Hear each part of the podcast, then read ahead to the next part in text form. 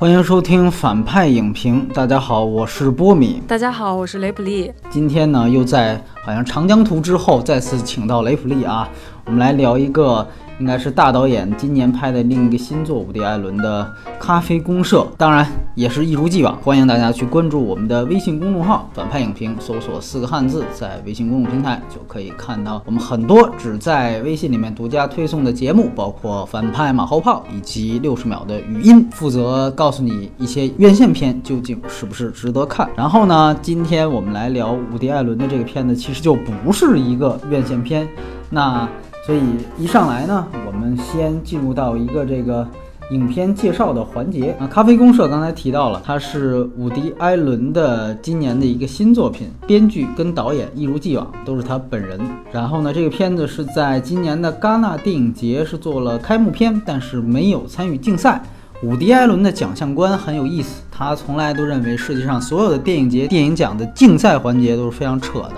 啊，他觉得文无第一嘛，他拿到过奥斯卡最佳影片、最佳导演那一届，他也没有去奥斯卡。然后呢，这个片子的整个的卡司方面也是一如既往的，都是他近年来延续的这种大明星路线。这片子由这个在这个 DC 的边超里面演卢瑟，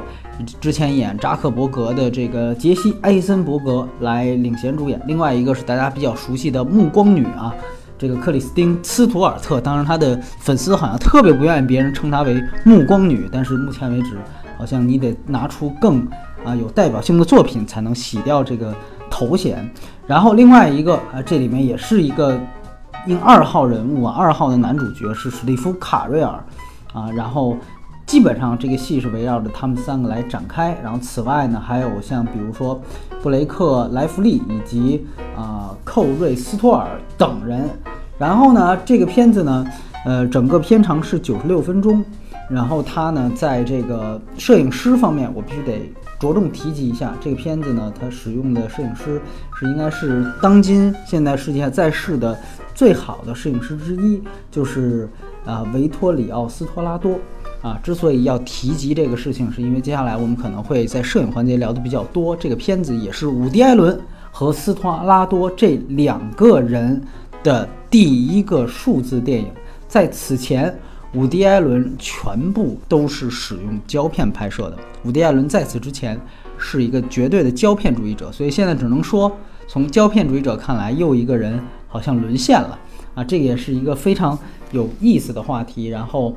这个片子呢，呃，刚才提到是在戛纳电影节上映，然后呢，呃，首映，世界首映，然后随后在七月底，七月二十九号在美国公映。嗯，现在呢，它的这个高清资源已经全都出了，而且呢，也有非常好的质量的字幕，大家可以去网上去搜索一下。呃，具体到这个这个字幕的质量，我个人觉得也还不错。呃，也是之前上我们另外一个节目的这个马后炮的这个，呃，社长就是时代映画社他们的奇遇字幕组来做的字幕，大家都可以去去搜一下。这个片子对，最后要提一下，它的这个分级是 PG 十三啊，里面并没有说太多的这个露点镜头之类的东西，所以说整体而言是延续伍迪·艾伦之前风格的一个典型的作品。它的这个主要的信息就是这样。接下来呢？我们来打分。首先呢，还是邀请咱们的这个嘉宾雷普利给这片子打一个分，然后说说理由，说说要不要推荐。呃，我给这个电影打七分吧，因为我觉得在伍迪·艾伦的电影的这个系统里，它并不是一部非常对对于他来说不是一部非常好的作品。但是这可能是他随手一拍吧，故事比较平淡，然后小情小爱，非常轻盈，并不太用力。然后其实我本来想打六点五分，但是我非常喜欢他那个结尾，所以零点五分就给到这个结尾吧。推荐的话，我觉得五迪粉或五迪黑都可以看看。我个人呢，其实也在打分上犹豫了很久，就是我是在七分到七点五之间犹豫。但我觉得最后我还是会给七点五。刚才其实之所以着重提摄影师，就是因为这个片子其实，呃，他在这个故事非常平淡，以及所有的口碑非常平庸，呃，在一个极低的期待值看，我发现可能大家有的时候会过于去注重伍迪·艾伦的一些，比如说他喜剧方面的东西，他的爱情观方面的东西，然后发现这些东西，当他拍了这么长时间电影之后，啊，还有没有新意的时候，这个时候可能是大家觉得这个片子比较平庸的地方。但是我想说，嗯，伍迪·艾伦的每一个故事，每一个电影几乎都可以，呃，称得上一个这个视觉实验。这个片子在这方面更是这样。所以说，它虽然在可能内容文本层面上没有太多的新意，甚至是有一些在我看来是问题的地方，但是呢，呃，它在摄影方面其实是非常非常不错的。所以这个片子呢，我最后衡量了半天，我觉得它是一个七点五分的分数。然后今天我们的流程其实也很简单，还是像往常一样，啊，有剧情，有人设。在外援环节，我们来随便聊一聊伍迪·艾伦这个人也好，他的作品也好，他拍了这么多年的戏，他自己也本身就是一出戏，所以说呢，这个外延环节肯定能聊的东西太多太多了。好，这就是今天的流程。然后呢，我们下面先剧透的啊，聊一聊这个片子的剧情。就如果想看的话呢？我觉得对，如果你要接着往下听也不是不行，但是它的因为像伍迪·艾伦的片子呢，它确实是有一些反转，但是其实都是一些传统的套路。在我看来，也不是说作为喜欢或者不喜欢它的一个很重要的东西。大家没看也可以继续往下听。我个人倒反倒在今天是这样一个开放态度。雷普利来聊一聊这个片子在剧情方面的嗯这个想法。我觉得这个片子剧情极其极其的简单，非常简单。这个故事几乎可以发生在我们每个人身上，可能你身边的朋友就或者是你自己都有可能经历这样的故事，就是。如果这个故事放给张爱玲讲，就是红玫瑰、白玫瑰，但是对于大多数人来说，就是一个选择必然失败的这么一个故事。对，但是越是这样简单的故事，就越想看，就是这么简单的东西，它如何去完成？越简单越难拍嘛，几乎没有什么冲突吧？我觉得，唯一一个就是女主角斯图尔特在那个结婚这个态度上的这个变化，嗯。然后它还有一个结构，就是两个城市，一个是西海岸，然后一个是纽约，然后可能这两个这个主人公在这两个城市之间来回啊移动吧，然后可能这两个城市也有一个双城的这么一个对照的关系，然后整个影片就从他回到纽约被分成了两部分吧，对，后来遇到后来遇到了这个斯图尔特又。又又又又往前推进了一下。总之，对我来说就是非常平淡的一个故事。但是我倒觉得这种平淡啊啊，我还挺喜欢这种平淡。太强烈的戏剧性和戏剧冲突，反而会让我觉得呃有点做作了吧。对，这故事很很自然，很真实，几乎也没有玩什么复杂的叙事的方法和叙事的套路，平铺直叙，对，就这样完成了。我个人呢觉得这个片子呢，其实。呃，就像雷普利所说的，就是他本身呢，呃，所有的电影你会发现，就都是这样的一个套路，就是按照原来这个比较刻板的来说呢，这个片子里面总是有一个类似于绿茶婊的这样的一个存在，只是说伍迪·艾伦呢。这跟他女性观有关系，只是伍迪·艾伦呢，他永远呢会从两方面去切入这个问题。就你会发现，嗯，他其实我觉得，一来他还是在救一个两性关系，这是他其中的一个最重要的呃主题，啊，这也是大家能够看得到的。二来呢，其实他是想展现一个犹太家庭，那这两个是算是这个片子的一个双核。这个双核呢，在它的文本层面，我个人感觉它统一的不太好，就统一的不太好，因为两性关系这个事儿呢。它跟犹太家庭这个事儿，它没有形成一个在这个篇这这个文本里面形成一个必然联系，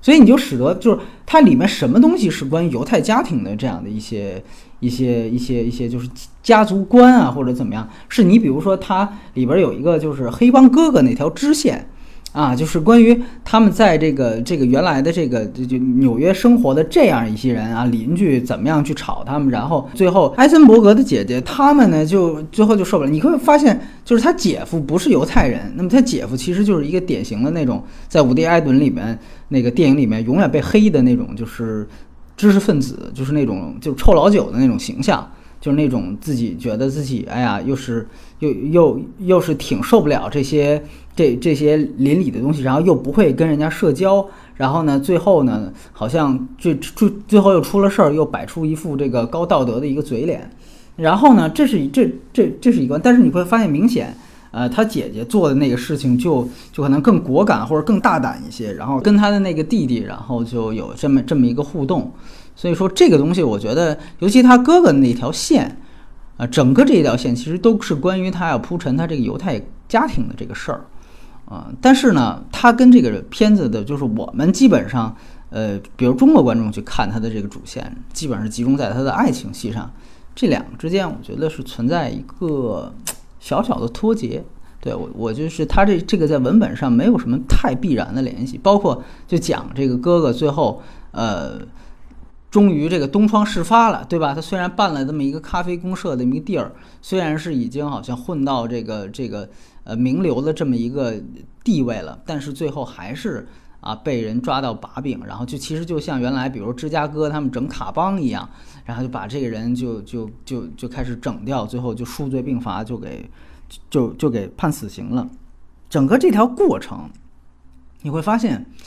和这个这个主线故事其实确实是缺少联系的，对。而且呢，你说他比如说里面有一个，包括就刚才我们提到的，他他姐姐跟姐夫有这么一个，就是说最后这个人就忽然一下把那个他邻居就给弄死了。就后来你会发现呢，这个。他这个黑帮哥哥的必必然死亡是一个必然的事儿，就是没有他那个他那个杀邻居那个事儿吧，呃，就感觉那帮人还是要整掉他，就这个人还是要死，就是他这几块内容其实没有什么太大必然联系。如果说从一个还是说从一个故事的角度来讲，这个片子是比较散的，是比较散。他总因为你像这个，大家可以看一下这个片子，它一共就一个半小时。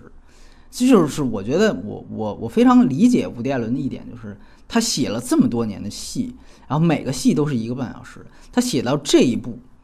他就有点，就可能有的时候觉得主线故事我撑不起来了，我拍出来可能是个短片，我甚至都不够这个素材。那我怎么办？哎，我把我犹太家族那点儿我拿过来，我写这么一个套路的故事。说，你说一个邻居跟这个人吵架，然后这个知识分子不敢说话，然后最后就形成了一个这个呃悲剧的发生，一个更大的冲突的升级。这个这个其实也是很套路的一个设置。我们很早以前，伍迪·艾伦火的那会儿，新好莱坞另外一个导演就拍的那个《稻草狗》，那山派金帕拍的，对，就也是类似那种。当然那个更狠，那个是另外一个方向。这样的事情就是他拿了一个套路东西，就感觉他在充数一样。我是这么理解这个故事的，就是我觉得他整个对这个犹太家庭环境的描述，其实，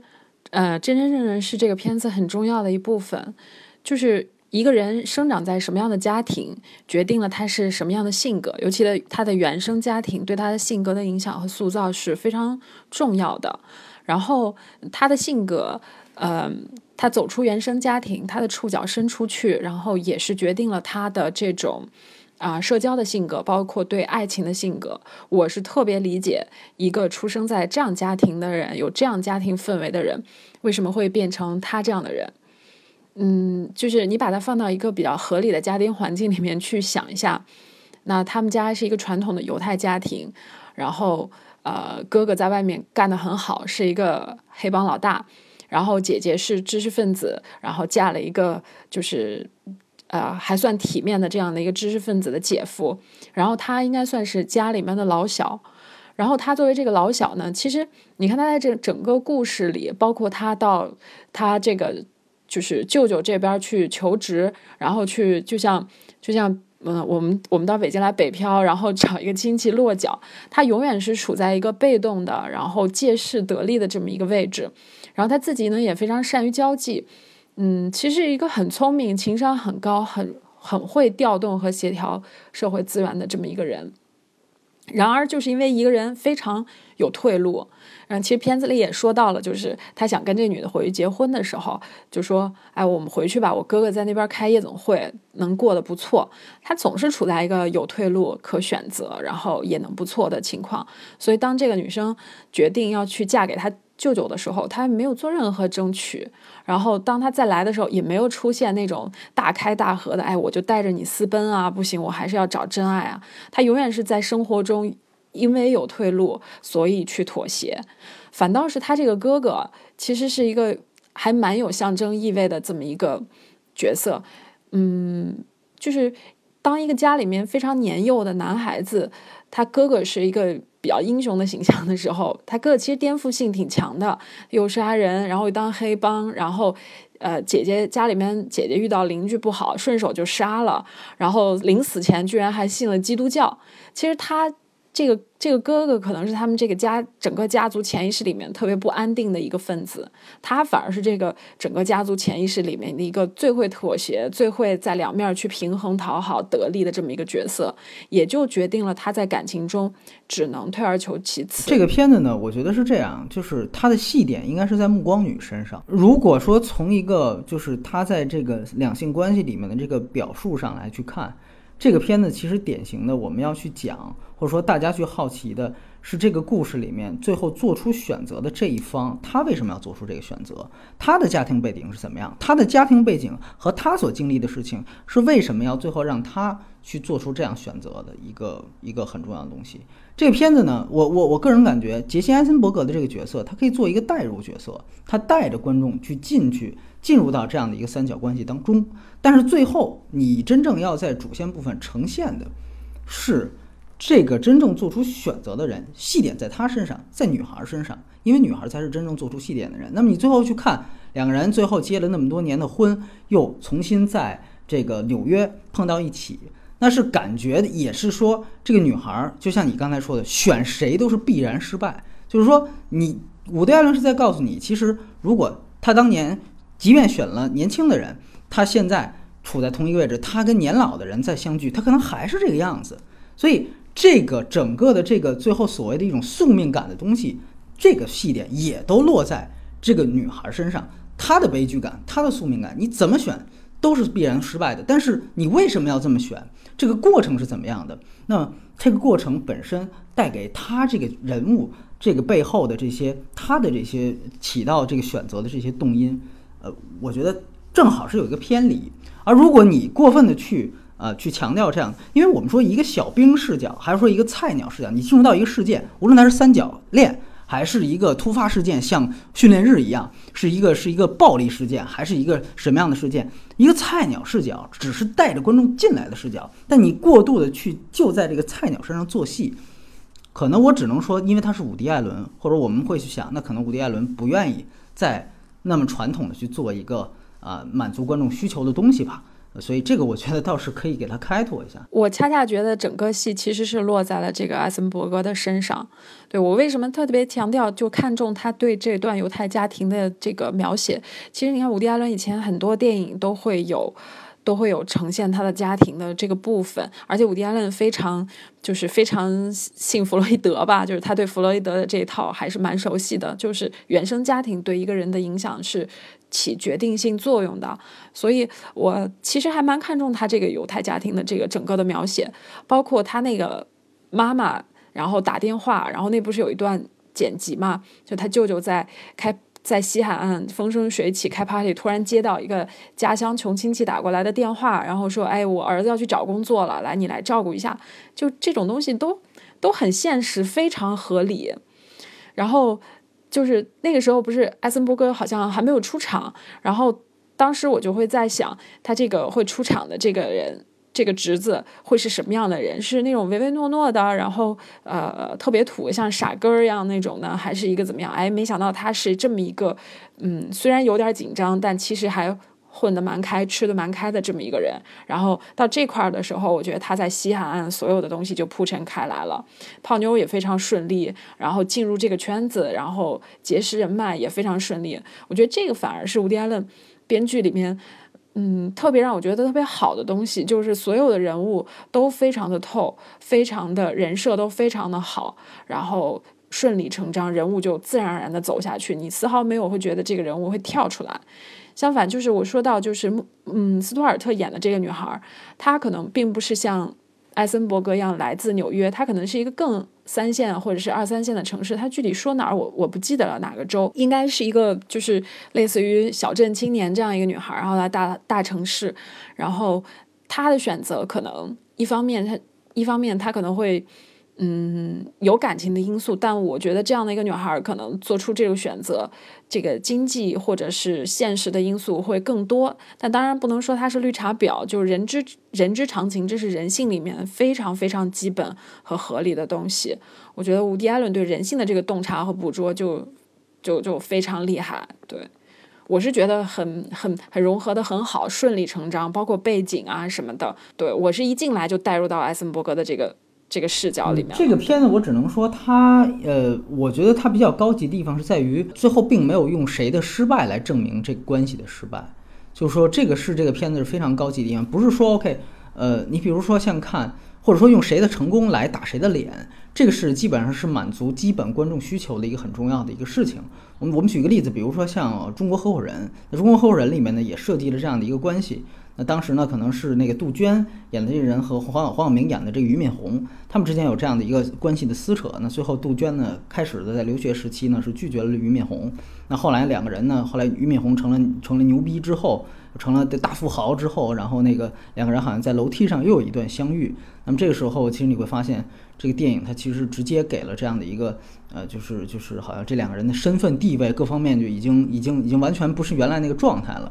嗯。就是说，呃，当然，陈可辛的好处是他把这样的一种东西，他拍的比较克制，但是比较克制，你也可以看出它是有一种非常明显的一种满足观众心理的一种打脸预期的这样的一个一个。一个想法的，那么他是希望有一个 OK，我已经实现财富跨越了，哥们儿，你现在已经牛逼了，所以呢，现在就是就是就是我再遇到原来的什么女神的时候，我就已经抖起来了，我他妈腰杆都直了。那么其实呢，就这个东西呢，就是一个嗯，相对来说比较比较低级的一种满足观众基本需求的一种看法。就这片子，我觉得非常好的一点就是 OK，呃，斯图尔特选选了老的那一个，就是就是史蒂夫卡瑞尔。史蒂夫·卡瑞尔，多年之后他们相遇，史蒂夫·卡瑞尔仍然非常好，他仍然是一个富翁，他仍然很有地位。然后他们两个的关系也并没有说就多么破裂。那这个我觉得是在这样的一个基础上，两个人有一个重逢，这两个人重逢仍然是那么自然。我觉得这个是非常对的。只有说在任何的物质基础上，它的这个量都不变。这个时候，才他证明他给了这个斯图尔特他的选择，他中间还是有一丝有有一些彷徨，还是有一些失落，你才能够明白这个选择是必然失败的这件事儿。如果说我们必须要设置一个那边已经落魄了，那这个我们观众很自然就会联想到，这个不是因为这个这个这个两个人的感情说是说上面是在上面选择错了，而是因为完完全全你是在这个什么身家上赌错了，所以。这个我觉得呢，从这个角度来说，这是它高级的地方。但是从另外一个角度来说，就是其实，嗯，也是我还坚持我原来那观点，也是在这这才是他有我觉得这个斯图尔特就是他这个角色，呃，更加就是说可以有细点的一个原因的地方，就是说，嗯，一个所谓的，呃，你跟你刚才提到小镇青年的这样的一个境遇的这样的一个人，那是不是说？呃，他仍然在后来相遇的时候，他仍然是有很大安全感的，他仍然是在物质层面上没有任何问题的。但是这样的一个人，他怎么样去看待他当时选择这样的一个过程？其实我觉得也是非常非常有有有意思的。其实你刚才提到了，呃，关于家庭对一个人的影响，这些都非常没有问题。但是你也可以去讲女方的家庭对于他的影响是怎么样的，这个具体的细致的交交代，我觉得哎。呃，可能这个跟我的理呃期待上有一些偏差吧，但是丝毫不影响我对这片子的好感。我分数在那儿摆着呢。我觉得聊到这儿其实挺有意思。你看，你是一个男，你是一个男性，我是一个女性。但我们看这个片子的时候，你居然带入到了女性里面，我居然带入到了男性里面。我觉得这个还挺奇妙的啊。对，而且我觉得呢，就是刚才我们其实提到了，为什么说这个片子，我还是给他一个非常高的分数。它其实很多个细节吧，这样说，很多个细节其实都是在用光影来叙事。我觉得这个其实是非常棒的一件事情。大家应该也也注意到，如果看过他的片子，应该知道这个片子的旁白也是伍迪·艾伦本人。他跟这个斯托拉多他们两个人呢，其实就是想出了很多关于光影与旁白之间的这种互动，关于摄摄影机的位移与这个旁白与场景之间的互动。这个我觉得是这个片子特别大的一个魅力所在，就是呃，某种程度上，它的故事可能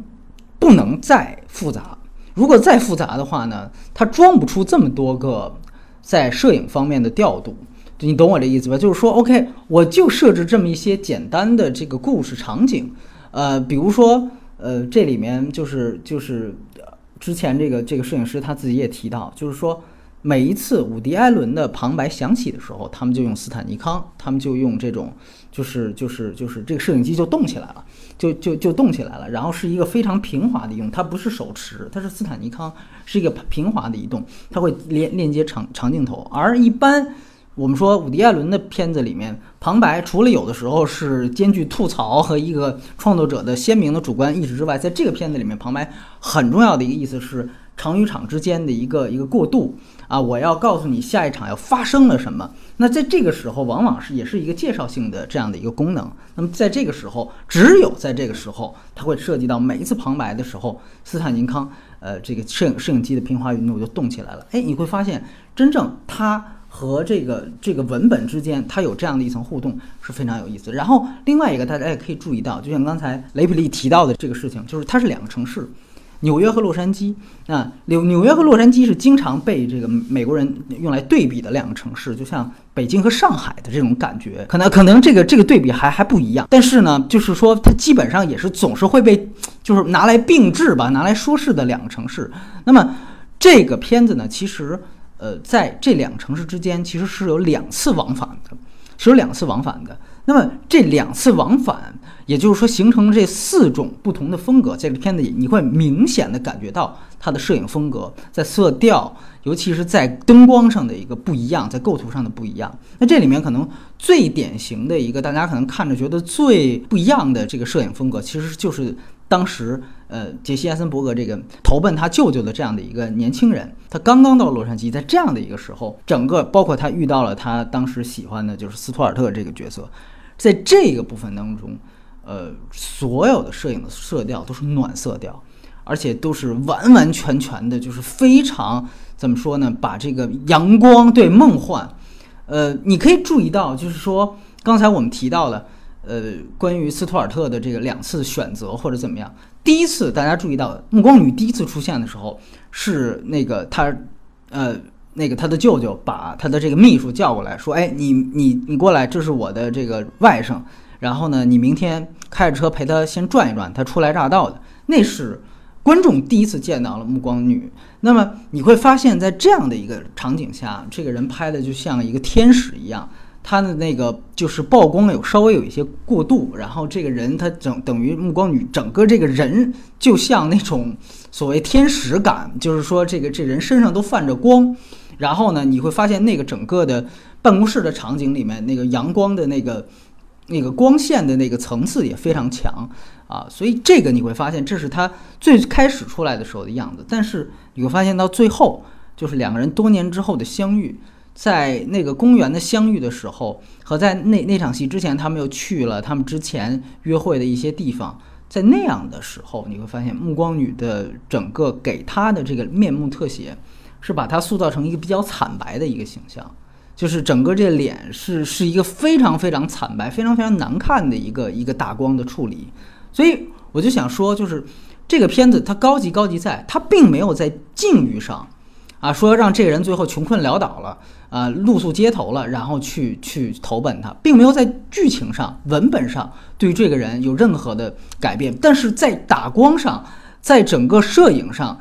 这个片子是有明显的差别的。所以说，如果像有些片子，其实这这就叫电影，如果你只是去看它的剧情和文本，你会发现它是比较平的，啊，最后你会发现这不也没怎么着嘛，这人家俩还是该富还是挺富，而且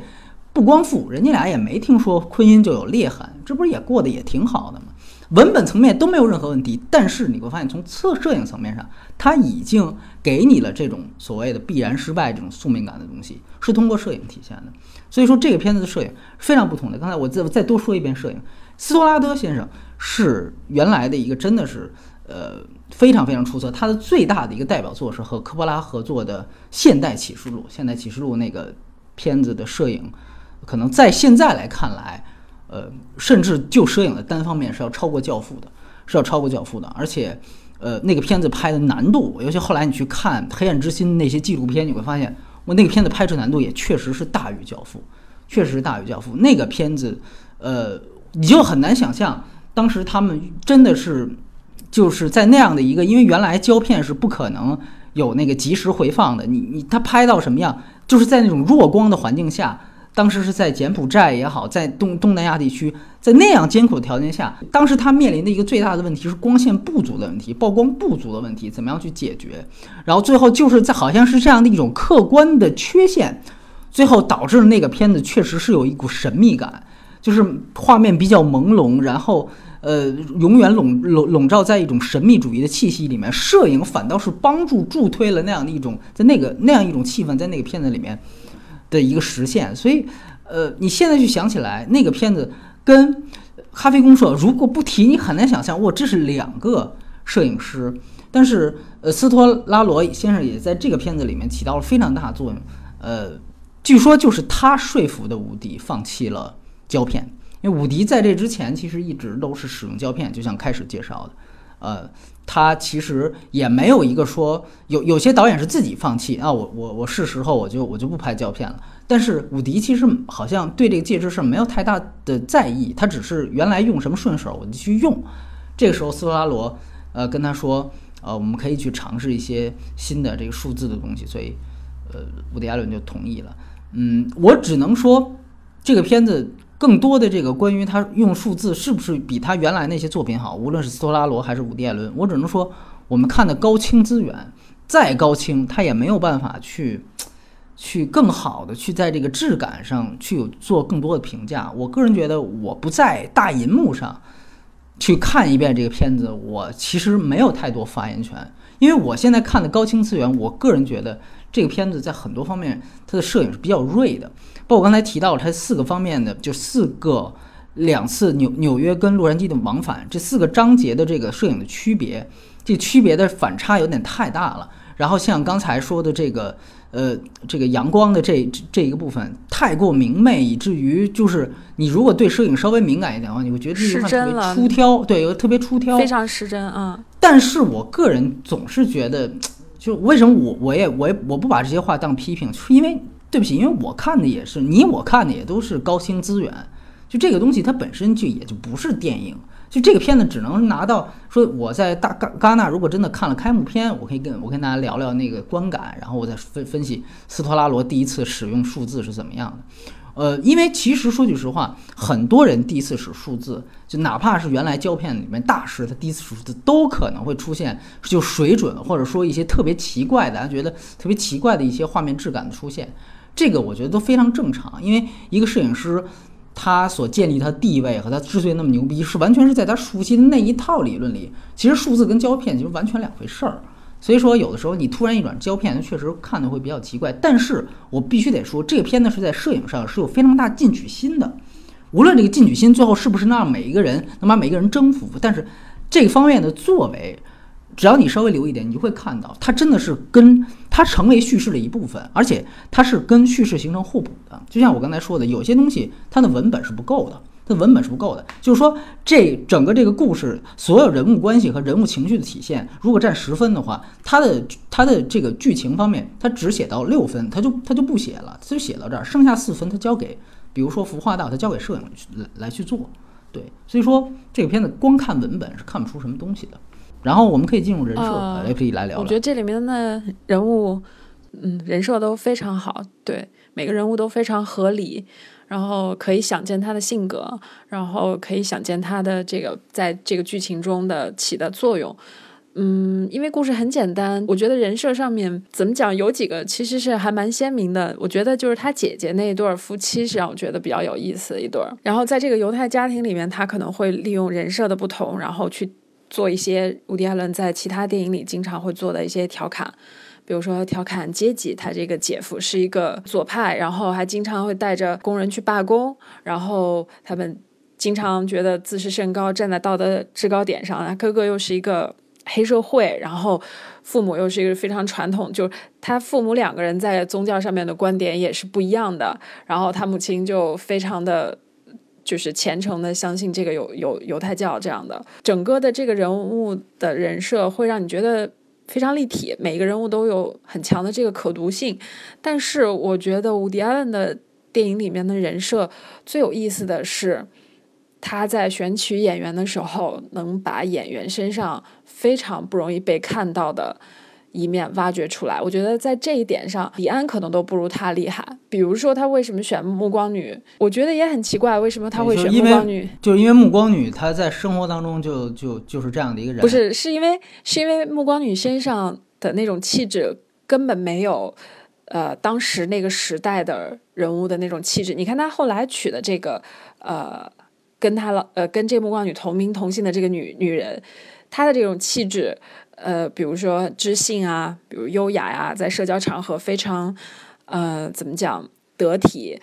对，然后就典型的一个就纽约客的这样的一个中产以上的这样的一个女性。其实目光女在在这里面实际上其实带有一点点那种野性、中性的那种东西，然后。有有又像一张白纸，但是投放在这个五光十色的这个花花世界里面，就显得特别合理。就是这个东西，可能是伍迪·艾伦偷偷从他身上发现的，并且在偷偷的利用这样的特质。这种东西，李安也会经常用到。就他在跟演员在做游戏，在博弈。我找你来演，其实是。有一种反讽的东西在里面，比如说伍迪·艾伦为什么要找凯特·布兰切特去演蓝色茉莉那样的一个角色，就是看到了他身上这个一直被端着放不下的这个女王范儿，然后肯定是从他身上看到了某种呃高处不胜寒的悲凉感，然后才把他的这一面偷偷抽出来放到蓝色茉莉这个角色身上。就我觉得他对人性的这种挖掘和敏锐的这种捕捉是非常非常厉害的。嗯，然后这个，嗯，怎么讲？就至于艾森伯格这个演员为什么来演这个人，就是他身上其实蛮有那种嗯世故、聪明，对，然后又有点小清高的这个气质，然后跟伍迪·艾伦有点像，对，但是非常合适，嗯，所以在选角上面对伍迪·艾伦就无可挑剔，我觉得，包括他过去的一些电影里面选的角色都太好了。完全是可以挖掘出演员另外一面的东西，嗯，包括他跟呃米娅法罗的合作，我也是觉得，嗯，米娅法罗身上多少会有一点点非常执拗和非常执着的东西，那种有点痴妹的那种那种感觉，就我说的是那个痴心的痴愚昧的昧，就那种东西，然后他就找他去拍了那个呃紫玫瑰，开罗紫玫瑰。这个吴家伦一定是一个就是非常练达、非常通晓人性的人，这可能是他就就文学的那一面吧。OK，我觉得呢，就是首先说这个杰森·艾森伯格，其他的不提啊，我就受不了他一点，就我觉得他现在的表演，我是真的也越来越不能认同。就是他每一个片子都在都都要有一个动作，就是他要一定要拍手，然后搓手。就是我不知道雷普利看过他多少片子，就是从社交网络。到这个卢瑟边超，然后再到这个片子，就是他所有的片子，就是一定要有一个就是有点神经质、语速快，然后这个都算了，然后现在看到谁啪先，然后然后就开始搓，然后然后搓完之后就开始说话，你是在模仿苍蝇吗？就是我不知道这个东西，你我还是那句话，我非常讨厌这种把个人标签凌驾于角色之上的人。卢瑟、扎克伯格和这里面的人物，他是一回事儿吗？就是我个人觉得，嗯，我一看到艾森伯格，我对不起，我对卷毛，我就现在我我真的完全完全无法接受他的他的表演。就像有的人说那个佟大为，不管演谁都像佟大为一样，对对对，我觉得这应该不叫一个赞扬吧，这是这是这是一种批评。我觉得如果如果演员真能听出好来话的话，对，所以我觉得我觉得我我不太认同这样的一个角色。这里面反倒是那个替补的角色，因为我们知道这里面也出现了一个非常大的一个事故。开始呢，他舅舅。就史蒂夫·卡瑞尔这个角色找的是那个布鲁斯·威利来演。那据说布鲁斯·威利呢是耍大牌，然后呢各种这个就是不知道是不是改戏，反正也是各种要求。然后伍伍迪·艾伦呢他们是就完全就是就见得多了，身经百战了，对吧？所以呢就给他开了，就是我不管你是谁，就直接开除。开除之后呢，就把这个这个这个史蒂夫·卡瑞尔就等于是算是一个替补，就叫过来。那我个人觉得，反倒史蒂夫·海瑞尔这个角色其实完成的是非常好的，啊，我觉得这个这个角色就是说，你不需要说，尤其是你看他，当他知道就是说那个他的这个所谓的这个未婚妻，就是他的秘书跟他的外甥搞在一起的时候，就他不需要说。我特别刻板的去展现一面，哎，我我得把你们俩给黑了，或者我利用职权，我得给你阴一道，然后我就演出一种奸人相。你看，你会发现并没有，就他还是处在一种，就是他这个角色从头到尾，就是当然最最后他们多年之后就不说了，他前面前半段从那儿就处在一种焦虑状态。这个就是凯瑞尔把这种焦虑状态演的是非常好的，就是说他的这种。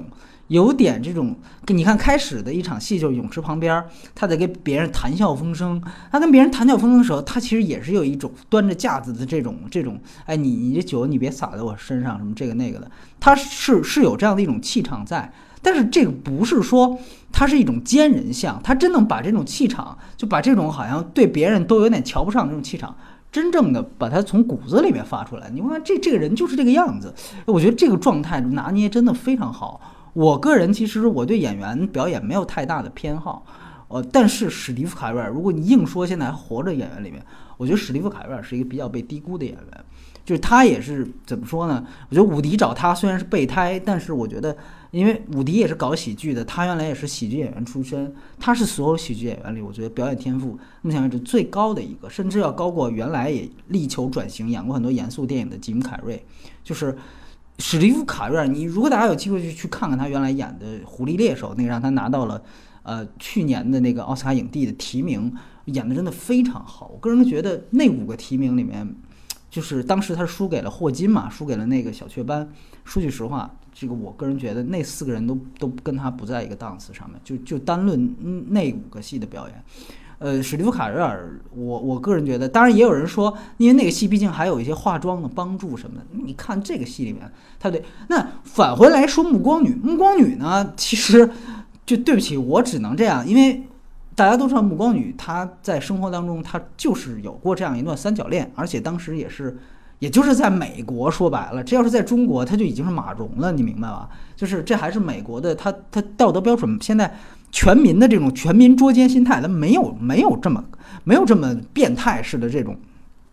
这种人肉的这种这种关注，呃，所以呢，当时也就只但是也闹出了一些风雨嘛。就是他在《暮光之城》里面，他当时跟帕丁森两个人是是真正的情侣，但是呢，他同时呃又跟啊这个这个暮光的这个导演呃这个有这个这个婚外情，或者说是或者有这个这个第三者的插足这个事情，等于。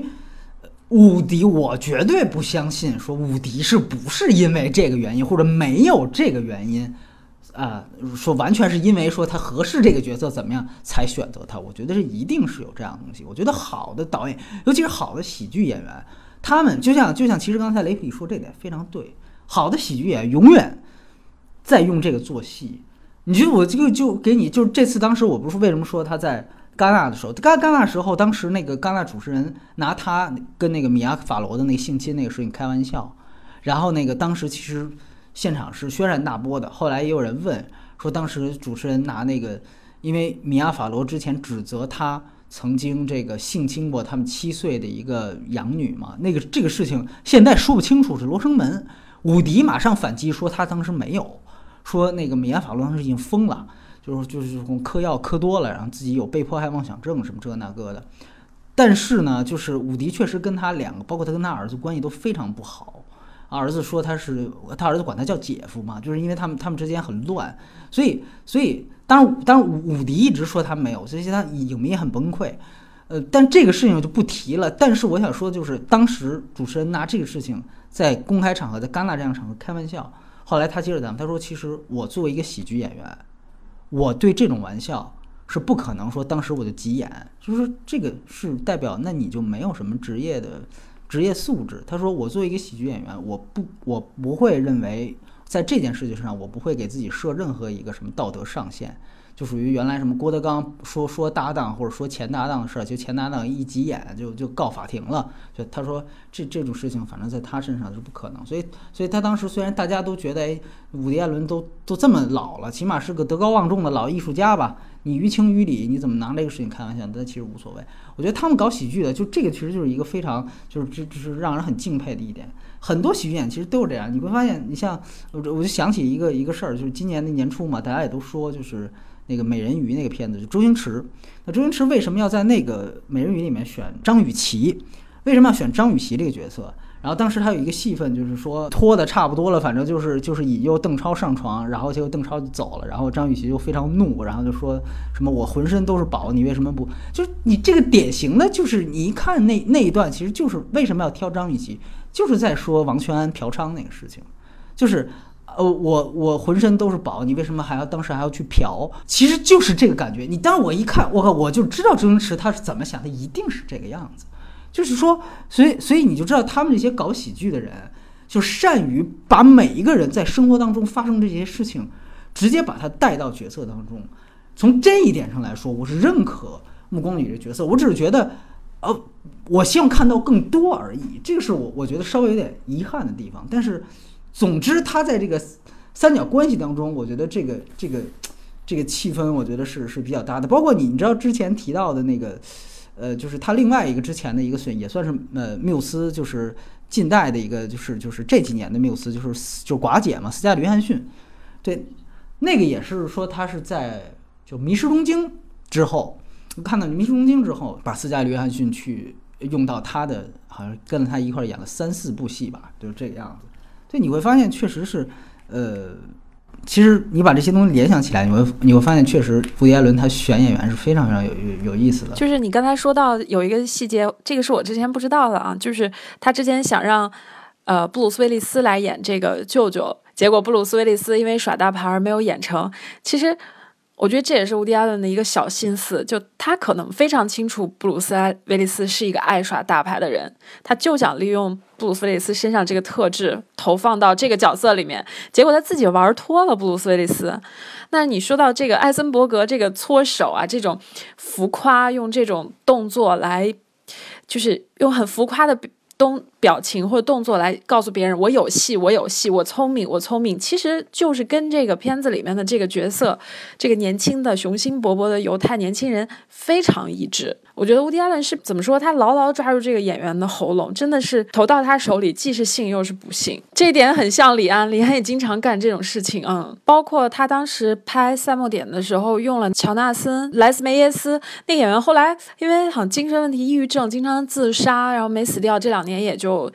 就不见面了。以前演《都德王朝》的，就《赛末点》里面为什么要找他来演这么一个角色？就是可能他身上真的有那种自毁和那种。嗯，开快车不知道如何控制，又想开得快，又时刻会翻车的那种气质，就是那种危险感，又配了一个斯嘉丽·约翰逊这种一看就是一个肉蛋，充满了欲望和危险感的，就他俩一碰，哎，太好看了。三毛点，对，我觉得就是就是他这方面真的是很厉害。嗯，可能，嗯嗯，就可能任何人到乌迪亚的面前，可能都会被他看得透透的吧。我觉得应该是这样。我想说另外一个片子，就是说，如果大家关于想进一步了解布鲁斯威利耍大牌这个事情怎么被怎么被大家就是调侃，呃，之前那个雨人的导演他们曾经一共合作了一个片子叫做《及时发生》，啊，What Just Happened。那个片子其实我个人觉得，我个人很喜欢那个片子。我不知道为什么就评分比较糟糕。那大家可以看，那个就是一个关于好莱坞内部的一个片子，也是一个关于好莱坞内部仿讽的一个片子。在那个片子里面，布鲁斯威利第一次演了一个就像他本人一样的一个非常耍大牌的一个人。当时，呃，那里面还有罗伯特·德尼罗，还有西恩·潘，但是那里面真正说有非常本色出演的是布鲁斯·威利，就他们怎么样去想，尤其是德尼罗他们怎么去想着哄着这个这样一个大牌演员，去真正的把这个自己的胡子给。给剃掉，因为他当时想让他演一个戏，然后他非得要留胡子，然后这个那个梗其实也就是特别有意思。是原来呃布鲁斯威利是拍《虎胆龙威五》还是《虎胆龙威四》的时候，他非得要改名儿，他要改成那个叫太阳雨，还是叫太阳泪。就是太阳雨，他那那那个太阳雨那个片子实际上是布鲁斯威利原来一个片子片名，他觉得那片名太美了，所以你想让我来拍这个《虎胆龙威五》，你就得听我，你把这名字改成太阳雨，就是到后来那个就是整个那个福克斯就崩溃掉了，就是布鲁斯威利，而且你也知道后来他没有他缺席的《敢死队三》，原因就是因为当时施瓦辛格嘛闹就是推特撕逼，施瓦辛格还是史泰龙啊，史泰龙应该是在推特上就是发发推特就说有些人。就是就是简直是就是狮子大开口啊，贪得无厌。就是然后然后当时说完那个话之后，到第二天公布了卡斯阵容，发现就少的是布鲁斯威利斯，所以当时就大家就觉得这一看就是又又又在说他，然后赶快那个那个他们又把微博又给删了啊，推特给删了什么这个那个，你就发现他真的是劣迹斑斑的一个人，但是就是就是绝对意义上是这样啊，很有意思，就是即时发生那个片子，当时里面也有那个谁暮光女。对，也有目光女，也也也也是跟那个谁，所以我个人觉得就是，呃，老头肯定是看了那个片子，或者说知道这回事儿，所以想着说，哎，要把目光女跟这个布鲁斯威一块弄来，结果可能确实是现在就是 耍大牌耍到一定境界了，对啊。你说到这儿，我想起我忘了是吴亚威哪一部片子了，因为咱嗯看的拉拉杂杂，他有一句里面有句台词说，嗯，是说好莱坞还是百老汇，就是说这个地方到处是自我。到处是自我，充斥着各种各样的自我，没办法，那艺术家演员就是要这样，就是要自我。好像是子弹横飞百老汇吧，那部片子我不太清楚了啊。就是这样的东西，可能乌迪·艾伦在这样的圈子里面生活了这么多年，可能天天看，天天看，然后就被他全部都放到了他的电影里面去嘲讽。所以这个东西，我觉得他是一个出离心特别强的人，就抽离感特别强的人。他身处其中，还能观察到，然后。既能从环境里抽离出来，也能从自我里面抽离出来。你看他写的很多角色，那种小人物嘲讽，其实他讽刺别人也是在讽刺自己。这是需要很强的这种出出离心，对抽离感啊。就我并不是沉浸在其中，然后得意洋洋，并不自知。他所有的东西都漂浮在这个这个这个世界和这个这个圈子之外的。嗯，这可能也是他比较有意思的地方啊。嗯嗯嗯嗯。对，所以说我觉得这个这个话题其实可以一直聊下去，就是关于关于他跟他，但是我觉得就是说，因为原来呢，我们说伍迪·艾伦的所有片子是，就是因为他自己也有一个有一个片子的片名就被翻译成叫《罪与罚》嘛，然后你会发现很多片子像《赛末点》也都在拿托斯托耶夫斯基这个小说来说事儿，呃，《赛末点》基本上你可以看作是一个《罪与罚》的翻版。啊，里面也出现了这个梗，就出直接出现这个片名，就你会发现呢，呃，就是这个这个片子，就说就是伍迪·艾伦的这种里面的这种二元对立啊，这种我做了一件就是违反道德的事情，或者说，呃，我寻求以违反道德来博取某种快感，然后在这个过程结束之后，啊，这个人物自己心态上又又有一种啊歉疚也好，一种空虚也好，就是。他好像所有的人物状态都是，都是在这样的一种人物状态当中的，包括这个哈维公社也是这样，道德焦虑吧？对对对对对对，你说他真的就你说他真的不在乎吗？其实不是。就是说，他其实还是在乎。他所有的电影里面都有他自己的投射，比如说赛末点这个人，他就是道德焦虑，就是什么，又又想开快车，又怕翻车，但是又忍不住又想踩油门，就在这种东西里面就有就有了快感嘛。对，伍迪·艾伦并不是超凡脱俗的一个人，就是还是把他自己的身，就是自己的事情跟他的作品结合起来，就像他自己也是这样，就是说。原来有比他更加就是那种所谓不说劣迹斑斑吧，就是在道德上被人指责的一些导演或者怎么样，我好多人就根本不在乎，就你爱怎么说我怎么说我，就我我我我该拍片子还是拍片子，像奥森威尔斯，在那个他的晚年是真的是一个劣迹斑斑的人，像《狼图腾》那个导演。就是让雅克阿诺。之前曾经写文骂过他，就骂过奥森威尔斯。当时因为他最后的片子，他最后很穷嘛，他在巴黎拍他最后一个片子 F。那个当时他在那边就就是也是各种挖墙脚什么之类的。然后当时就就把还没有太成名的那个阿诺的妻子就给就给挖走了，怎么怎么那样。但是你会发现，他在他基本上公民凯恩成名之后，他一直这一生他就一直在不断的被人家指责啊，这这这个问题那个问题，他从来不在乎。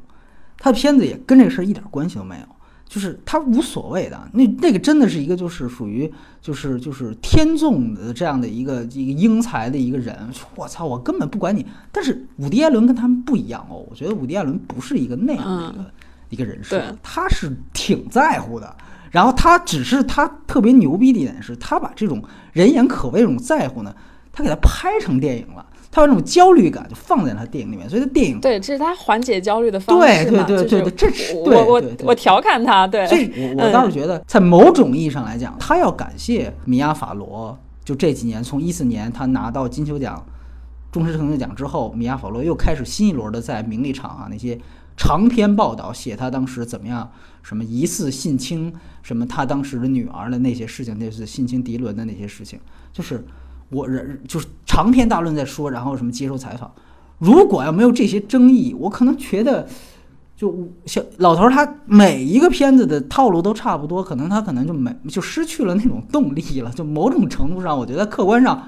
是一直在让他保持这样的一个经历。你不断的有人给你生产焦虑，你才有缓解焦虑的动力，你你才有缓解焦虑的方法，然后你才有去。就是面对焦虑和解决问题的这样的一些解决麻烦的这样的一些呃需要的一些就是排遣的需求存在，而这个需求其实是伍迪·艾伦拍电影的一个很重要的动力。哎，我某种程度上觉得他跟米娅·法罗真的是，我至少觉得米娅·法罗是爱他爱的很深的，不然不会这么多年揪着他不放，相互纠缠。就是一个有点神神神经质的一个祥林嫂，是吧？就基本上这么一人设。这绝对是爱的非常深，才会才会折磨折磨彼此这么多年。至少米娅·法罗是这样，但像他和戴恩·基顿那种关系就很像，比如说《曼哈顿》或《安妮·霍尔》里面，两个人完全是精神平等，然后客客气气，就是开开心心在一起，客客气气分手。就是他和不同女人的这种情感关系也是特别有意思，他们俩是灵魂伴侣和知性上面的那种，他可能米亚法罗可能更多是情感上的那种纠缠吧，情感伦理，你欠我，我欠你，我恨你，怎么样这种？但我很欣赏他和戴恩基顿的那种那种关系啊，这个在安妮霍尔和比如说曼哈顿里面都都会出现，这可能是他女性观里面的另外一个部分。嗯，但他也调侃，他也调侃这种这种啊感情观。嗯，你提到这个事儿，我就想到一个一个一个一一个趣闻吧，就是我虽然没有直接采访过伍迪·艾伦本人，但是我基本上基本上和他合作的一些人，我我都我都会问伍迪·艾伦。然后我最早以前是问休·杰克曼，那个休·杰克曼跟他合作过《独家新闻》，在二零零六年左右。然后呢，那个他当时就说，就是。我就问他，我说你跟伍迪·艾伦合作怎么样？他他他也谈，比如说诺兰的方式是怎么样，然后然后其他导演的方式是怎么样，然后他谈到那个伍迪·艾伦，他就说，他说伍迪·艾伦啊，其实在片场就基本上不说话，呃，就不跟我们说话，就是非常安静，就是基本上你就演就可以了，就是然后就是他除了给你必要的讲戏部分呢，剩下他也他也不会跟你说话，然后然后就是他就觉得其实还挺不太一样的，然后后来大概也过了一年。正好石头姐来，就是艾玛斯通。我们知道艾玛斯通是这个伍迪·艾伦，就是斯嘉丽之后的一位新宠，但是现在又又开始宠暮光女了。就反正是暮光女之前就跟他合作过很多戏的，包括《无理之人》啊那些片子。然后我就问艾玛斯通，因为那个时候伍迪·艾伦是真的是正好是深陷漩涡之中的。我就说休·杰曼说伍迪·艾伦呢是不太说话在片场，然后艾玛斯通就说：“对呀，他说。”我听好多演员都说，说伍迪·艾伦在片场从来就是除了给我们必要讲戏，一句话都不说。但是说我跟伍迪·艾伦合作完全不是这样，伍迪永远过来给我讲段子啊，讲笑话，然后我们一起就说说笑笑呀，然后非常欢乐，然后呃就是谈笑风生，就那种感觉。我我刚才脑补了一下，也许休·杰克曼压根儿没听出来，伍迪·艾伦在跟他聊天的时候是在嘲弄他，也有可能啊。就是休·杰克曼没有那个那方面的那根弦儿，是吧？对，也许伍迪·艾伦的内心戏是，哎，这哥们儿挺有意思的，去逗逗他，不知道他在想什么。嗯。但是我觉得另外一个话题，就聊到外延，就也很有意思。就是我们其实之前我跟雷普利说的一件事儿，就是关于伍迪·艾伦本身，嗯。想到就是他现在这么多人就把他，呃捧成一个大师也好啊，或者说是一个最喜欢的导演也好啊，嗯，就某种程度上，我我我总是在用一个词，就是叫精神爱马仕嘛，就是我觉得他克奇对。就是他其实已经成为了一个目前无论是美国还是中国，就尤其是中国吧，现在这一批影迷里面就是属于养尊处优的高阶知识分子啊，这批人里面的一个克奇的一个非常非常受欢迎的一个主要克奇对象，就是就是就是伍迪·艾伦，可能伍迪·艾伦、李安、李安、伍迪·艾伦、诺兰，对吧？这么几个，诺兰可能都稍微还不够格，诺诺兰还是有一些大众影迷的粉丝的。对对，极客更喜欢一点。不，诺兰太大众了。就伍迪·艾伦啊，就是就是就是，就成为这样的一个人，我就觉得就是。但是非常非常讽刺的一点就是，伍迪·艾伦恰恰他的作品，他在讽刺的现象和他讽刺的这样的一个群体，就是把他奉为就是就是就是大神的这样的一个群体，或者说，我只能说，其实有一些朋友，他们是真的能够看到。伍迪·艾伦里边的那种讽刺，就是人有的时候是这样，就是你越讽刺我，我越喜欢你，因为你讽刺我的时候，你其实说到我的痛处了，你你真能把我的那些，就是那些短板，那些虚伪的那些东西，那些客气的那一面，那些那些那些装范儿那一面，完完全全的展现出来。所以我觉得你是最了解我的。那在这个层面上，我非常非常爱你和你的作品。但是我觉得很大一部分，还有很大一部分层面层面的人，完完全全可能觉得，哦，这个就是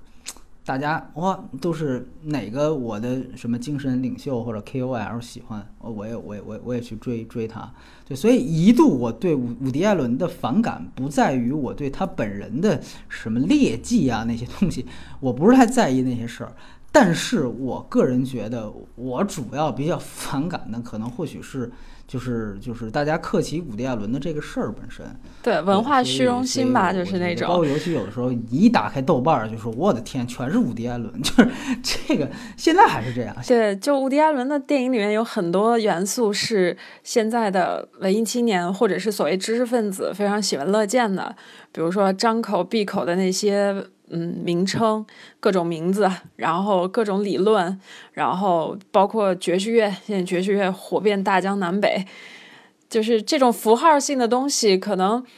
嗯放在伍迪·艾伦电影里面是伍迪·艾伦的，但是你如果就只是喜欢这种符号性的东西，可能就会 get 不到伍迪·艾伦的那，就是他嘲讽那一面，他自己也会说，我不愿意加入一个全是我这样人的俱乐部。但他确实又很不幸的成为了，成为了这个俱乐部里面的一个神一样的人物，就是生活很荒谬，特别荒谬。他所有荒谬的事情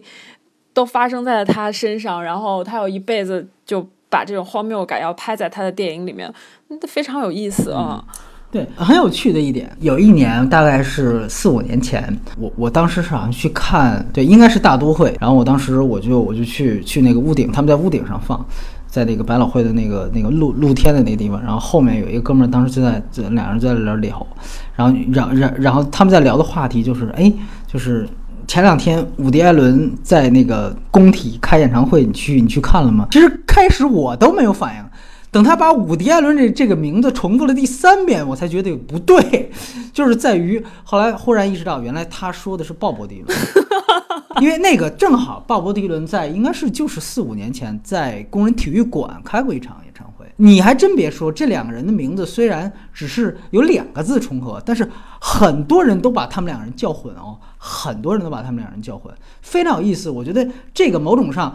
意义上来讲，其实就是大家克奇的一个潜意识当中的一个非常好的一个证据的这个马脚的透露，就是。伍迪·艾伦和鲍勃·迪伦某种程度上都是现在这一批中国的高阶知识分子的精神客奇的产物。还还呃，你这么说，我想起另一个段子，就是据说那天在鲍勃迪伦那个演唱会现场，鲍勃迪伦问下面的人：“你们想听什么歌？”下面有很多呃呃北京城的老少爷们就说想听《加州旅店》。哦，是吗？还有这么一个梗，对我觉得可这应该是编的。我觉得你那个段子和这个段子加起来就挺伍迪·艾伦的啊。对，或者我想到另外一个一个段子，就是最近不是老崔在开那演唱会吗？就说一群什么市值几千万的男人哭着在跟老崔唱一无所有，对吧？啊，对对对对对对，OK 吧？反正就是大家开心就好。伍迪·艾伦是能够非常敏锐地意识到他可能成为这样的人，所以，而他已经成为了这样的人，所以他把这种焦虑也反映在了他的电影当中。对我觉得，我我觉得这个其实是挺挺，就是他是一个实事实的会跟外界。所以，我一直不认为他是那种天才，就完全不在乎外人的眼光。他不是那样的，反倒他是时时注意外人的眼光，外人怎么看自己，我又被变成了，我又被变成了什么样的人，我又被被推上了什么样的位置，然后他马上及时的在他的下一个阶段的作品当中做出一个什么样的反应。对，我觉得他是这样的一个人。对，那但是我想。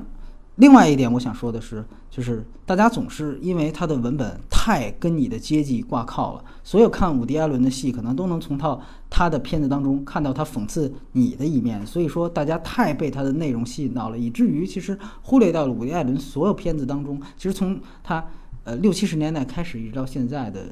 那样的一种电影感，就是说所谓的在剧本之外的那些东西，他跟每一个时代最好的呃摄影师都合作过。当他这次跟斯特拉罗合作之后，你可以真正的说，他基本上跟世界上所有的好的摄影师都合作一遍，很有意思。他还跟咱们的这个摄影师赵飞啊，还合作过三部电影啊，应该是呃有《业余小偷》，就是我曾经在呃《火锅英雄》里面提到的那个片子，就《火锅英雄》在剧本上借鉴了呃《业余小偷》，就《业余小偷》前后有三部戏，然后是。是跟咱们的赵飞合作的，赵飞后来又去和这个姜文拍了《让子弹飞》，啊，是张《让子弹飞》的摄影师。在这之前，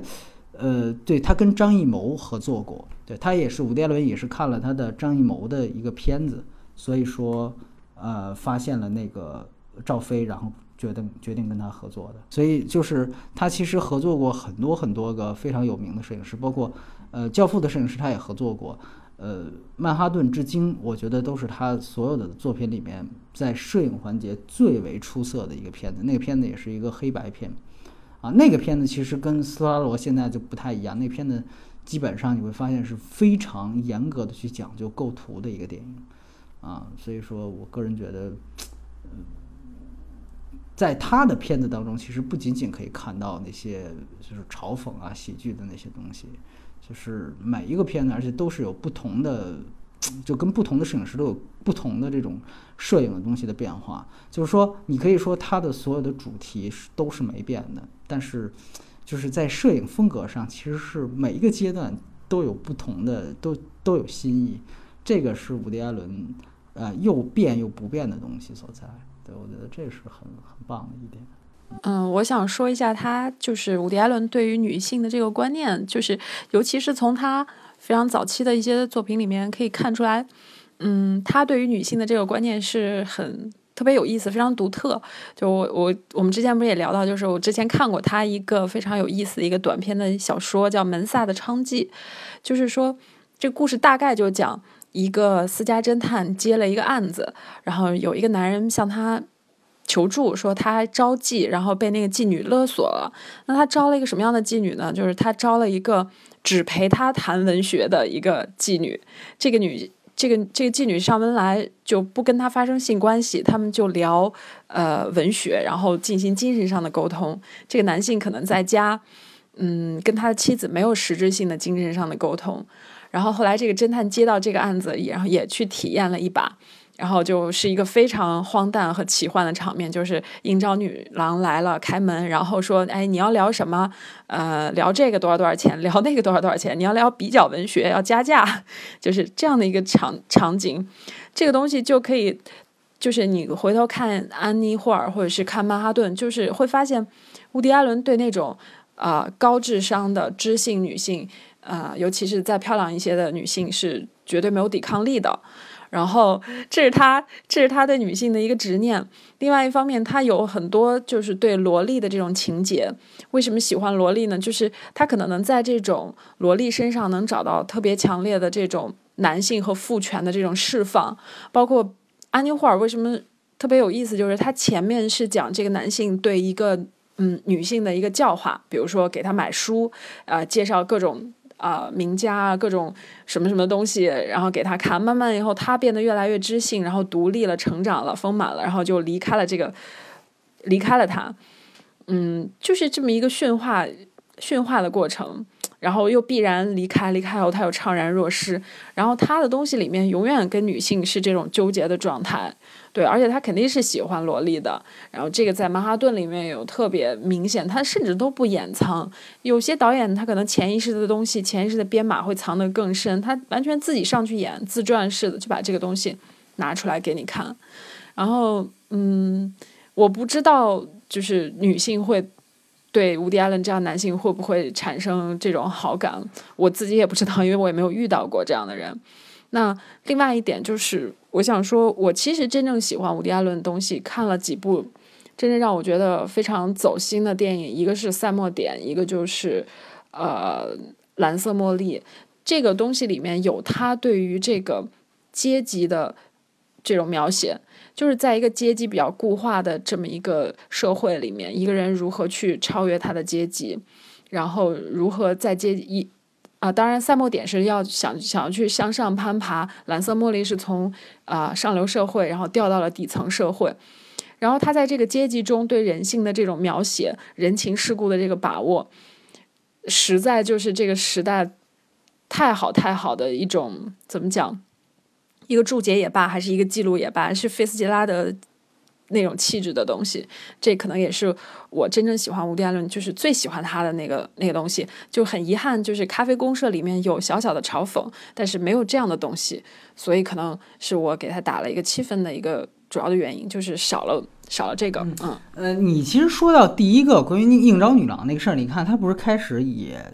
也有这样的表现嘛？你记得吧？就是他初来乍到，他没事儿干嘛，然后那个 他舅舅还是谁，就跟他说：“你我给你一拉皮条的皮条客的电话，然后然后你你就去你就去去寻点乐子什么的。”然后他就真的找来一个，然后两个人在那儿就是就是尴尬了半天嘛。其实就就关于尴尬症这个事儿就表演了半天。对他其实倒也不是说呃。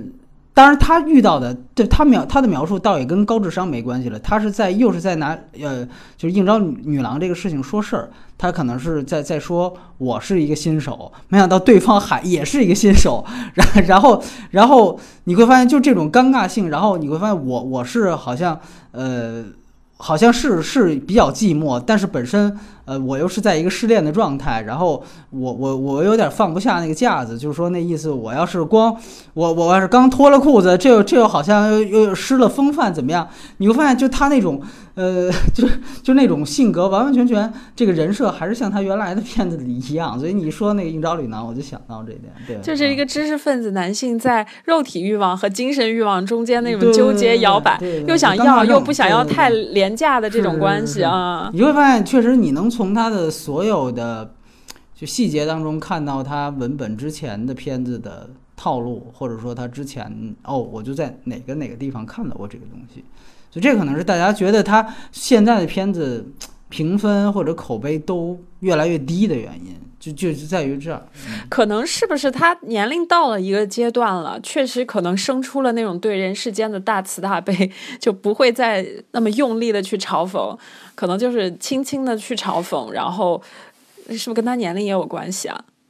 确实是他当下状态和心境的一个体现吧。我看了《咖啡公社》的片场照，我感觉他一下就是就是瘦小和老了那么多，然后也没有之前看不出之前那种很犀利的那种眼神，嗯，蛮无奈的那种那种那种感觉啊。我看了那个照片，对。然后另外一点呢，就是说，嗯，必须得讲，就是伍迪·艾伦呢，他大家一直在说他其实原来是一个拍纽约的真正的纽约客嘛。一直是一个拍呃纽约的一个最好的一个导演之一。他和马丁·西克塞斯，可能再加上斯派克·里或者是西德里·吕麦特这样几个人，呃，我个人觉得呢，确实你会发现，就他跟西克塞斯虽然是同一代的导演，但是也都是出生在纽约，真的是纽约土生土长的导演。然后两个人又，但是你会发现两个人的纽约真的是完全两个世界。就是我觉得，所以大家都会说，如果我们真正挑出两个拍纽约的导演的话，那一定是伍迪跟马丁。但是说，如果你要说就挑一个的话，其实是谁都取代不了谁的。你就记住这句话，因为因为纽约或者说像纽约这样的一个现代大都市，这个“现代”这个词很重要。它是现代大都市，代表是它不可能是某一个阶层的眼光就能够涵盖一个城市。这个城市本身就是复杂性。嗯，所以说。在伍迪的眼里边，纽约当然是那些知识分子啊，包括这些格林尼治村里边的这些人，对吧？他们的生活状态，他们的小圈子，他们的爱情观，他们的所有的情感的纠葛啊，这个是他周围的人的这个样子。那显然，像希克塞斯就完全是另外一个概念，他是原来是在一个相对来说治安很差的一个环境长大的。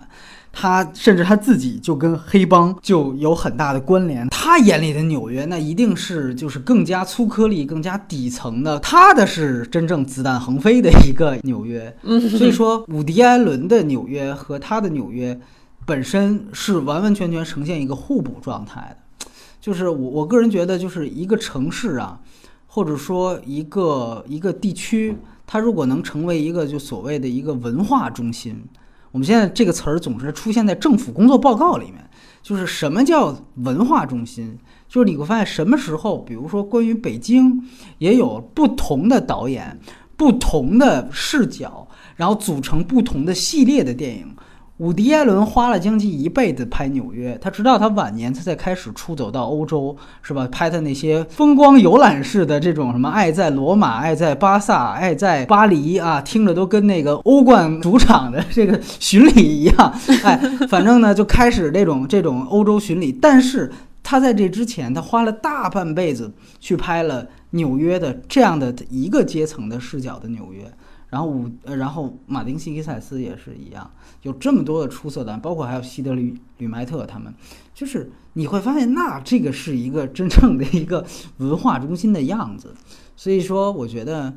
呃，有的时候你通过这个角度来看，呃，你会发现这一个城市，呃，这个其实是互相互补的。就这个城市，它开始刺激了伍迪的创作，一定是这个样子。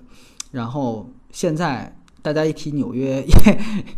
也和伍迪·艾伦的电影分不开，就是它本身其实就是就是一种互补。对，然后当然这里面就是它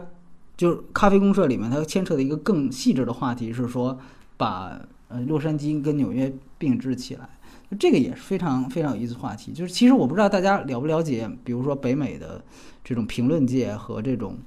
嗯，影评界或者他们的一个生态环境，就是在某种程度上，你可以这样粗浅理解，就是东海岸的人，就是纽约的这批人，是非常非常瞧不上，呃，就是就是洛杉矶的的人的文化水平的。就是某种程度上呢，他们觉得西海岸，尤其洛杉矶这边呢，就是大老粗，这个这个有钱暴发户。哎，其实用一个词就特别准确，就是 new money 啊，他们觉得这些人是 new money。对，然后我们其实是真正的这个这个是有有地位，包括甚至有贵族血统啊，是有这些东西，然后有非常文化内涵。就北京人看深圳的那种感觉吧。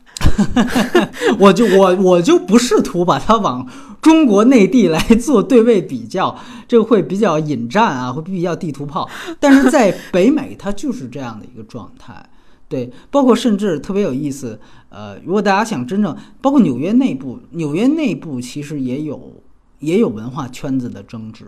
就是呃，原来你可以去看一个马丁·西塞斯拍的一个纪录片，就前两年拍的一个纪录片，叫做《争鸣五十年》，叫做《争鸣五十年》。那个其实就是讲呃纽约文化圈本身的文化评论圈的一个一个一个形态状况。他讲的其实是纽约书评和纽约客的关系，啊，它讲的其实是纽约内部的文化的这个这个这个分野和他们之间的这个这个这个这个争斗是非常有趣的。所以我觉得，呃，你如果站在这样的一个视角，你会发现，确实这个片子它把纽约跟洛杉矶并置，是是是挺有趣的一件事情。对，对对对对对对对，所以说，嗯，真的还是就是说，有的时候你会发现，呃，你如果真正了解一个城市，可能你确实得去通过他们的视角，但是你光看任何一个人，还是那句话，你光看他们任何一个人都不够，你得 你你得把他们全都看了，你才能够发现是这个样子。伍迪·艾伦公开表示过，他可能非常喜欢伯格曼，他自己还拍过跟伯格曼相关的东西。对，然后我其实看他的东西里面有，呃，有欧洲几乎所有就是比较好的电影大师的痕迹，比如说他对那种就是自己犹太家庭宗教的嘲讽，以及他拍那种对话场面的那种丰富的手法，就是。有特别强烈的感觉，伯格曼的感觉。然后他拍那种中产阶级的那种婚姻的那种嘲讽，又很像布努埃尔。他在那个《性爱宝典》里面，我记得有一有一个讨论这个女性的性高潮有多么难获得的这个故事里面，那个故事拍的特别像布努埃尔，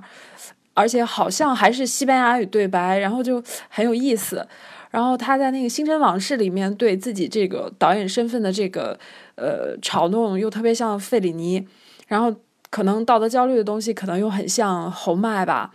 我不知道你看没看他新的那个电视剧，我还没看啊，好像就是六个故事。他给亚马逊吧，是他跟亚马逊签约，还是还是哪儿签约？对，他还他后来还吐槽过，他就说他签了卖身契之后，他才知道这个事儿其实就是他搞网大嘛，呃，搞网剧，然后发现这这网大不是想象当中就好糊弄的，然后他就他就有一就是好像就是前几个月他。就说我后悔了，就他说我以我现在的精力和状态，我我我我才知道那个东西有多难做，就是因为他的东西确实是他的东西故事性那么强，就是你真的让他说一下写六集或者怎么着，你我能理解他那，你你就像我刚才说的，你看他这个，你看他这个这个咖啡公社 写的都都很，我感觉都很吃力的样子，所以。确实是对，但我还没看，对我只是是复述他当时的那个感受，很有意思。对，就六个道德故事是吗？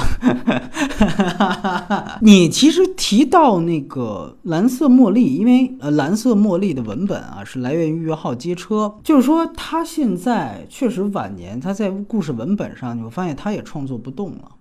这些。就是上一代这些名导这些老炮儿，现在都面临但我觉得这样改编其实挺好，它很像黑泽明，比如他可以改莎士比亚，但他完全改成了另外一个故事，人物的关系、人物的动力，嗯，可能还是那样的，故事内核是那样的，但可能不一样。比如说《蓝色茉莉》里面，可能对阶级的这种。阶级差异的这种描述，就可能会跟《欲望号街车》不一样。他用了这么一个故事的壳，把这个东西放大了。我觉得其实他是把它简化，就《欲望号街车》有也有这层也有这层东西，只是它还有一层就是性上面的一层暗示，呃，对，性焦虑啊，性焦虑。呃，他是通过一个，比如说白兰度那样的一个底层的一个男士和他，等于对他形成了一个特别大的一个冲击，就是他是通过这层关系来体现两个人的阶层，就是他的阶层的落魄，他的阶层的坠落之后的对于他的这种冲击感。呃，我就是就是凯特·布兰切特那个那个文本，可能在这一方面就弱化了这一层东西，单纯的是说我还要。就是比如说，我明明都没钱了，还要强打颜面去做头等舱，就已经变成了一个呃比较浅的一种。啊，对，这个确实是比比那个要浅，这样说的话。然后，然后对那个片子呢，我我确实我也认同另外一个看法，就是说那个片子其实有点被布兰切特带着走，就是它的整个节奏有点不伍迪·艾伦，有点变成就是就是表演。已经盖过他其他所有环节，有点有点是，对吧？对吧？他有点，他有点表演太出挑、太抢戏，所以就那个片子就到最后就是横扫表演奖，其他奖什么都没有，就是确实就是他的锋芒。因为伍迪·艾伦我们知道，就像你刚才说的，有爵士乐，一个很轻快的一个一个调子出来，然后伍迪·艾伦的旁白进来，然后然后然后再开始这个人物再开始。我你看兰斯·莫利完全不是那样一种状态。就开始就是一个一就是慢慢逐渐变成一个就是已经快就是有点神经质的一个女人的，就是从凯特·布兰切特的刀逼刀一直到她从开头到结尾，对这个戏其实就是你可能也感觉到伍迪有的时候是他自己又觉得有时候他放他不愿意去掌控一个戏或者怎么样，就是这个可能我也是也是不吹不黑吧，或者说。从各个端倪来体现，他其实，在有些方面的创作力，现在现在不是原来那么强。我是竟然从《蓝色茉莉》这个片子里面看出了张爱玲的那种东西，可能是嗯，可能我我的点比较比较怪吧，在这个片子上面，所以还其实挺喜欢的。尤其在结尾坐在那儿茫然不知所措，也没有目的地，也不知道是不是要回去，坐那儿哭，哎，这种感觉。对，我觉得伍迪·艾伦像你说的，他一定是受到原来尤其那种。高度戏剧化的这些 好的戏剧剧本、话剧剧本啊，这些戏剧家的一些很深刻的影响，就是他的片子里面，你就哪怕到这个这个咖啡公社，他其实都是挺注重就是戏剧冲突的营造的。就是说我中间你你会注意到，他中间还是埋了一个小的伏笔，就是呃给观众抖了那么一下，就是哪怕现在的观众。你如果不是说带着伍迪·艾伦的去期待，你就单纯拿它当一个爱情片去看，可能看到前十分钟你就能猜出来，估计这个这个舅舅可能就跟这个秘书他俩人就有事儿。就是说，但是他你看他里面还是要注重一个，到那场戏，伍迪·艾伦的。呃，旁白开始起，然后我记得是一个夜戏，然后这个这个这个镜头逐渐往这个两个人约会的这个餐厅里推，然后这个时候这个外景进去，然后开始发现原来这个暮光女。和史蒂夫·卡瑞尔俩人在一块儿，就这种戏看的不是戏要往哪儿走，而是看戏怎么走到那个位置去，很有意思。大家如果注意到那场戏啊，那场戏是男的，就这个史蒂夫·卡瑞尔不断的在跟这个暮光女说：“我已经决定要离婚了，我要娶了你了，这个那个的。”那这个时候你会发现他的打光是 OK，暮光女是哎呀非常心潮澎湃的，也忽然心里边的那种。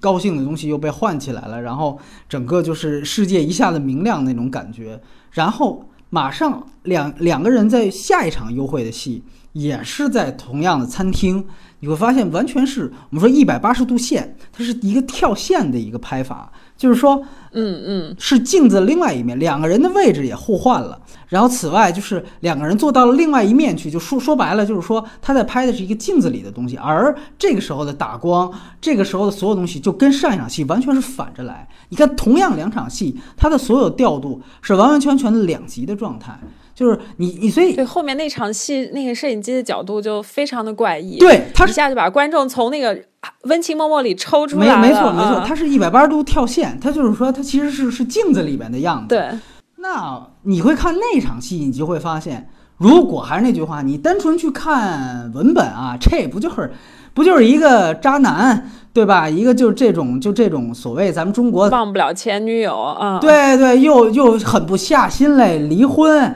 始乱终弃，就单说这两场戏，不就是反映这样的一种状态？但实际上你会发现，嗯，他本身在摄影上，就是通过这样的一个简单的细点，他做出的花样其实是非常多的。所以我就觉得，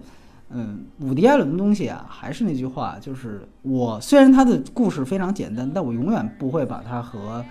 呃，非电影的那些东西。去去去做任何的联想，他他其实，嗯，这个可能是伯格曼对他的影响吧，就是表面上是一个室内通俗剧，包括侯麦也是，但其实我要在这里面塞很多不一样的东西。然后夹带私货，对，包括刚才为什么说他对于一些高的戏剧化的剧本对他影响，包括大家说为什么他击败《星球大战一》拿到奥斯卡的那部《安妮霍尔》，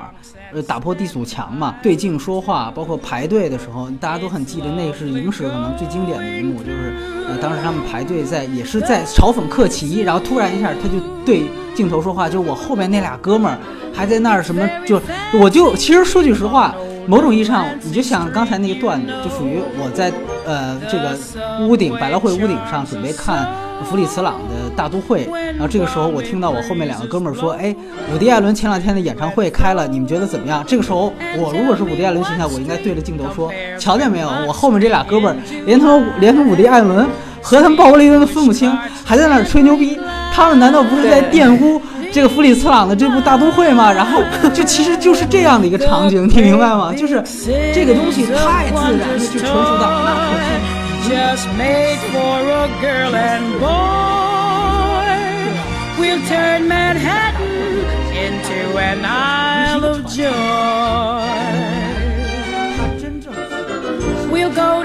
可是 where true love conquers in the wilds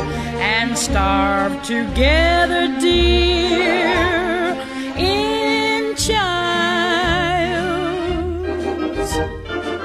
We'll go to Coney and eat bologna on a roll. In Central Park, we'll stroll where our first kiss we stole, soul to soul.